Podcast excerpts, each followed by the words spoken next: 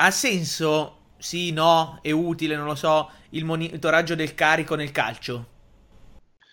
Sì, ha senso, assolutamente senso, eh, perché dipende poi di che monitoraggio parliamo, però in generale ha senso, perché fondamentalmente nei, negli sport di squadra, a differenza degli sport, ad esempio, individuali, eh, c'è un problema che io quando facevo un programma, non so, per la corsa, un ciclismo, un mountain biker, potevo programmare bene, cioè io ti dicevo domani tu fai 10 km a questa intensità, a questa velocità, ok, mi, misuriamo, però io ti ho dato già un target e quindi il mio programma di solito segue abbastanza bene quello che l'atleta fa. In sport come il calcio, tutti gli sport di squadra, è più difficile perché ad esempio ci sono tutte le parti tecnico-tattiche e li accumuli comunque lavoro, ci sono dei lavori tecnico-tattici che sono ad alta intensità.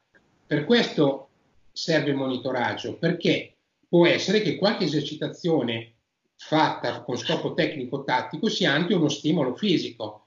Però rispetto a quello che ho detto prima, la differenza è che non è che io eh, sviluppo l'esercitazione per sviluppare una capacità fisica, è quello che l'allenatore vuole fare. L'allenatore ha delle esigenze tattiche, per quelle esigenze i giocatori si devono muovere per il campo e, e qualche esercitazione determinerà anche un, uno stimolo e io quello lo devo capire, lo devo monitorare. Se io poi so quello col mio lavoro, ad esempio da preparatore, posso diciamo così compensare o vedere se ne hanno già fatto troppo, se non l'hanno fatto o se quello che devo fare dopo un'esercitazione di quel tipo, che magari è pesante, eh, ci sta o no, perché magari è meglio metterla dopo un'altra. Diciamo che col tempo queste cose un preparatore quando poi lavora con un allenatore le sa, eh, le sa benissimo, no? Però questa parte non è controllabile perché se anche sai se è pesante, non sai esattamente quanto è pesante, perché ogni volta può cambiare. Ad esempio, magari si ferma di più l'allenatore a spiegare, ferma i ragazzi, no? Eh, gli spiega i movimenti, la stessa esercitazione, quindi tu non sai qual è il carico vero. Per questo serve monitorarlo, per avere un'idea. Poi serve il monitoraggio soprattutto, secondo me, per capire come gli atleti stanno tollerando il carico che tu hai pianificato.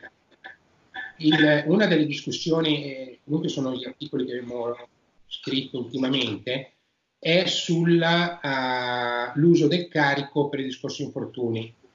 Allora, il monitoraggio del carico ha lo scopo di dire a chi l'ha pianificato, l'allenatore preparatore, se quello che a lui aveva in testa è stato fatto. Quello è lo scopo. Cioè, se tu dici io voglio fare il mercoledì un lavoro più pesante, il giovedì un lavoro più leggero, eh, voglio fare più alta intensità il venerdì, tu prendi delle misure che, con quello che hai, usi tutto quello che hai a disposizione per capire se quello che tu avevi in mente effettivamente l'hai fatto. Se l'hai fatto, ok, se non l'hai fatto, dici cavolo, la prossima volta compensi, aggiungi, togli e aggiusti il tiro. Questo, quando noi siamo partiti col monitoraggio del carico, questo era lo scopo. Oggi succede che il numero che ti viene dal carico viene usato per determinare il carico, ma non è così, sono io che lo decido il carico. Se io decido che voglio, non so, con i miei atleti volevo aumentare ogni due settimane il carico, io lo aumento ogni due settimane misuro e vedo se sto effettivamente. Se corrisponde a ciò che avevi tu in testa, sostanzialmente. Quindi è, è quello che serve, non siccome sono andato sopra questo adesso è un problema, perché se il mio atleta, se io ho fatto il 30% in più, parlo con il mio atleta e lo vedo che sta bene, se no io sto benissimo, gli dico no, d'altra parte e mi dice magari non ho fatto tanto, cioè oggi non mi sento bene, mi sento più stanco, mi fa male le gambe, eccetera, calo, che è quello che hanno sempre fatto gli allenatori. Le misure servono per supportare questo tipo di approccio, non per sostituirlo. Perché chiedere, ne parlavo oggi con una, con una mia studentessa, lei è stata una professionista, una ballerina professionista, che ha fatto gli studi sui ballerini. I ballerini si allenano tutti i giorni il doppio di un calciatore il doppio di una delle sedute più pesanti di un calciatore, giusto per dire. E, e, infatti sono tutti spaccati, ma non mollano mai. E puoi misurare la fatica, con le scale, eccetera. Ma il problema è che la gente non parla più con gli atleti. Quando tu hai, uno, hai pochi atleti, non è che ti serve chiedere dimmi da 1 a 5 il tuo livello di fatica, perché te lo chiedo, cioè ti stanco, no, e, e mi è giusto. Io le scale le ho usate quando avevo tanti atleti, oppure le usi non per quel motivo, ma per raccogliere i dati perché nel caso succedesse qualcosa, per andare a vedere un po' se magari c'erano dei sintomi, avevo a sentire fatica prima, in modo che la prossima volta cerco di aggiustare prima. Quindi sicuramente non, non, utilizziamo il monitoraggio del carico, per esempio, per fare, che ne so, rapporti di carico in acuto e cronico, su quello di sicuro no.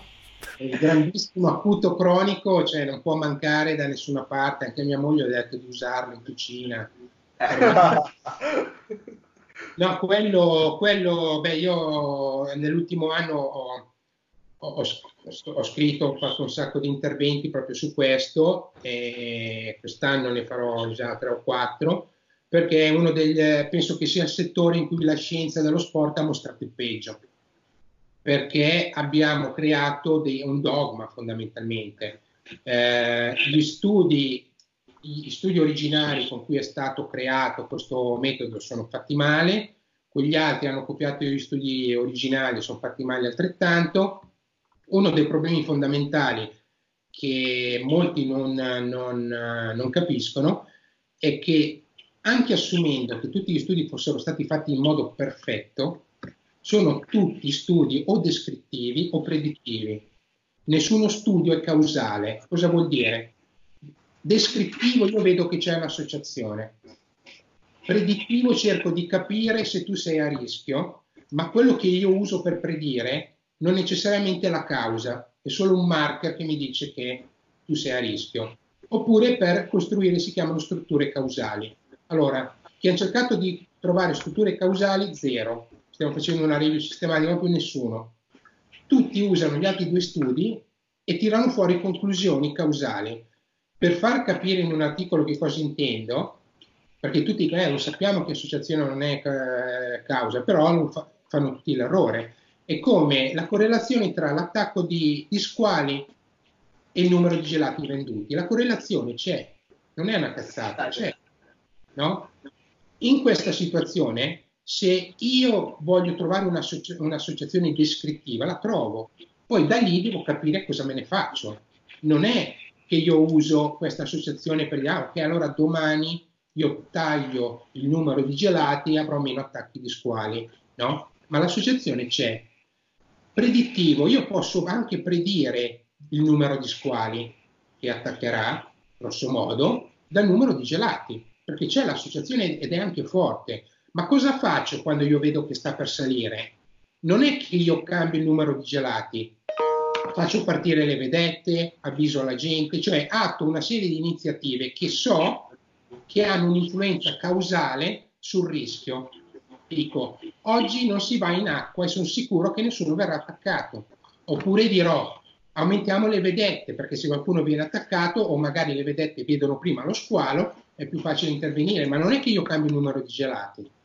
Tutte le volte che qualcuno dice che manipolare il carico di lavoro ha un'influenza sugli infortuni, è come uno che dice che cambiare, eh, manipolare il numero di gelati cambia il, gli attacchi di squali. È esattamente la stessa cosa. La differenza è che se io parlo di squali e gelati capisci la differenza, cioè sono due cose completamente... Se io parlo di allenamento e infortuni in allenamento è difficile psicologicamente separare le cose. Però dimostreremo che in effetti è così. Cioè, ti dico questa che è un'altra, è un bias. Cosa succede negli studi? Partiamo a inizio anno in 25 e facciamo l'analisi a fine anno. Cosa succede in questi dati? Che quelli deboli sono più spesso fuori dall'allenamento. Quindi nel mio data, nel dataset, questi soggetti che hanno avuto più infortuni e sono spesso fuori perché sono più proni agli infortuni, ce li ho meno volte sul dataset. Questi qua, siccome si infortunano a carichi più bassi, sono fuori. Chi mi rimane?